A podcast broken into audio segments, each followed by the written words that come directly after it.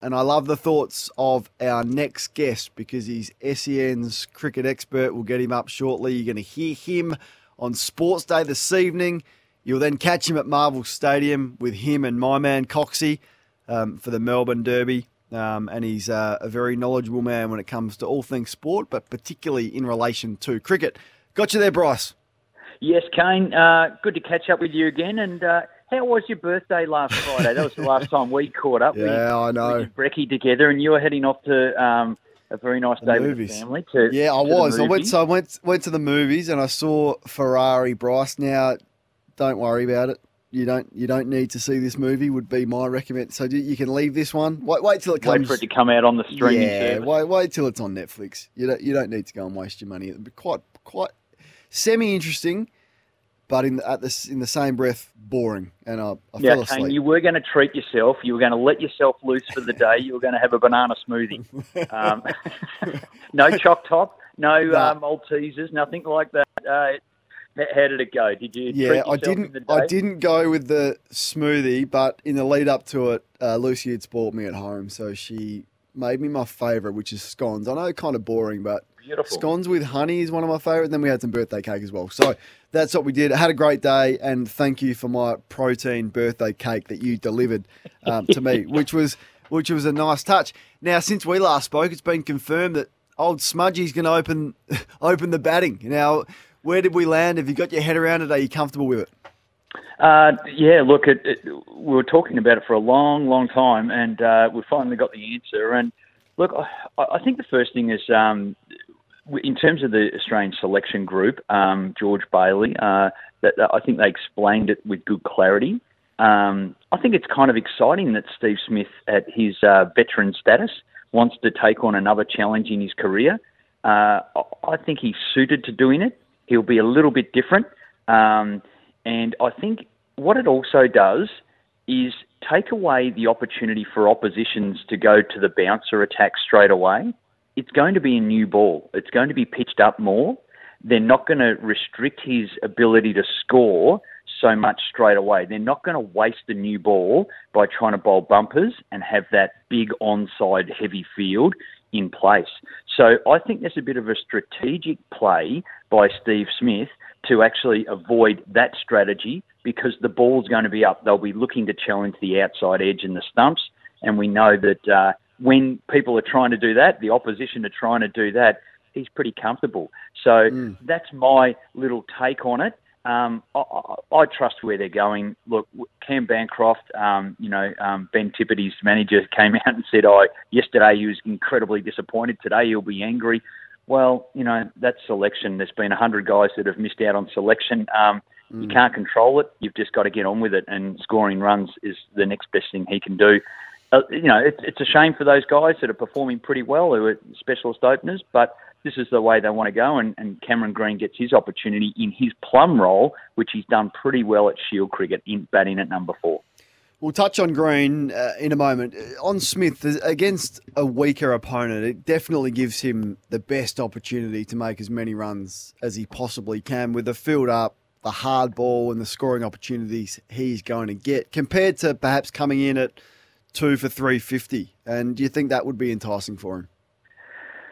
Uh, look, I, I think it is. I think it's a good introduction to him to go up and open. It, it, it's new for him, except for um, T20 cricket, where he's done it pretty well. When uh, Greg Shipperd, the coach of the Sydney Sixers, slotted him up there last year, and it's pretty dynamic. But uh, look, it's a complete different game, of course, Test cricket. But uh, I, I think, uh, you know, I take your point. It, it does give a bit of an easy introduction to that role. And likewise, um, with Cameron Green, it gives him a nice, easier introduction into that number four role where I, I think what we're seeing now is, is the, the selection group and the coaching staff to say, no, no, he's going to be our guy there for a decade. We need to build a team around that guy. And that's who we're trusting because he's a 24 year old. We're, we're looking for 10 years. Um, he could very well be our version of Jacques Kallis.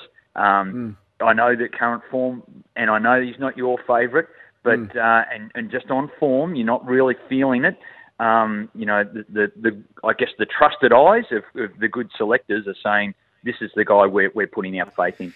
Yeah, it's not not only the trusted selectors; it's everyone that speaks about cricket. Like, so this was my point on Green. Just uh, the way that he's been spoken about, without quite delivering on that, is is like nothing I've ever seen. And that, that started way before he even played a test. I mean, coming out and uh, telling us how scary of a bowler he was going to be. I got some concerns about his bowling though as well. Bright. Rarely do they bowl him. Like it's it's not common for him to bowl more than six overs in an innings, and I don't see the pace that was said to be there at the start. Uh, where does he go to with his bowling if he's batting at four, and how should they use him with Mitch Marsh also in the side? Yeah, look, it gives them options. It gives them different options. Uh, they're certainly managing him. Um, what they do know with uh, uh, probably the best part of 20 to 30 years of, um, uh, I guess, sports science information around particularly fast bowlers and back injuries and stress fractures is that as they're still developing at 24, the bones haven't the density and things like that, they're still a bit vulnerable. And we know that um, with with further um, not just the skeletal side, but the, the muscular building. Um, you know, he can be better for that, and that's why they're managing it. He has had some issues in the past where he hasn't been able to bowl, so they've really backed that down. So they're managing him for the long term of his career. Uh, I think that's a smart move um, to be able to do that rather than push him and let him go off the chain and then, oh, we're back to square one again. We need to have him in and out. They've learned a lot over years and they're, they're continuing to grow. With each individual, they're individualising each program, but uh, they just don't want to see these players. They want the very best to be available all the time. That's his limited overs. Um, and using him as more of an impact type bowler. Um, we haven't seen him bowl mega long mm. spells, um, and that's the reason why. Um, I think the, he really caught the eye as a young guy, and I guess they're once in generation players. You know, Australia had it with Ricky Ponting in, in um, more recent times. It's some time ago now, but uh, you know, the I guess the the, the, the cricket rumor gets around around it. Um, there's a yeah. lot more about it now with social media because uh, mm. everyone has a voice. We all have a an opinion to be able to uh, express out there, and we, we're collating all that. But I think the same um, energy was around uh, Ricky Ponting. I think the same energy was around Michael Clarke. Those sort of once in a generation type guys. It's not to say that there can, can't be two or three, but they're the type of guys that get all that talk happening about how they're going to do that and represent Australia at the highest level. He certainly had that about him, and uh, uh, now uh, they've played their cards. They've played the card. They've held the cards hidden for a little while. Now they've played their card. They've led with a pretty strong one and said, he's our man. He'll bat in the plum spot, and we want him to do that for a decade. Have you thought about what if it doesn't work? Smith and also Green? Where to then? Yeah. And I, I think that that's where, if it doesn't work, then that's okay. Uh, I, what I have is enormous of faith, Kane, in Sheffield Shield cricket. Um, a lot of people are saying, oh, well, runs in Shield don't matter because they haven't selected Bancroft. They've had a good look at Bancroft at, at Test level before, and uh, same with Harris and uh, and uh, and Renshaw because of his flexibility through the order. He's really a concussion sub in, in this Test series. That that's what he's there for. So uh, I think that um, Shield cricket is, is after being disrespected a little while ago, I think it's as strong as um, it's been uh, certainly in the last decade. Um, they're no longer just producing and playing young players to the expense of good, experienced players to make the competition tough. It is a really strong competition. I'm lucky enough to call a lot of the games uh, for Cricket Australia, and uh, you get to see the players. It is a really tough competition. So I don't, I don't think we needn't worry knowing that this grounding and this competition is as good as it's ever been it'll produce the right player who will come out and they, will they'll, they'll be able to cope.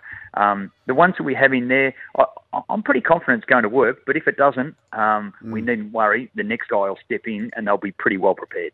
Mm, you've been doing a great job for Big Bash Nation as well. You'll be back with Coxie at Marvel Stadium um, tomorrow, oh, this evening. Uh, that no, sorry, tomorrow. No, that tomorrow is. night. Uh, yeah, yeah, yep, tomorrow night. I uh, was watching a bit of the my strikers take down Hobart and, and Jake Weatherald turning back the clock last night, and the, the commentators were speaking about how the short nature of the tournament has definitely added to it. We've seen increase in crowds, we've seen increase in ratings, and we've probably seen an increase in player intensity. Uh, it's been a it's been a good uh, tournament so far. Yeah, sometimes less is more. We started with a bit of a a, a stuttered start, and it always happens in December. Everyone's chaos. We all know that in our own lives. Um, it's busy as anything. Kids are finishing school. It, it's it's chaos. And w- once it settled, we had a gap for the test, and once it's settled, now we've got some rhythm. we're seeing some certainly some teams make their play towards the top end. Um, and some teams revitalise like our strikers uh, did last night. Hmm. Um, it was uh, it was it was good to see the, the free flowing Jake Weatherald because um, uh, he look, needed he, it. Been, oh, he, he's he's been superb in, in previous years, but he, he just hasn't found the right formula in recent times. But uh, I think it was the the late leading. He had little time to think about it. Of course, Chris Lynn went out with a hamstring. He was ruled out just before warm up. Uh, so in he oh, you're in now, Jake. Oh, right, okay. And he was driving there, not expecting to play at all.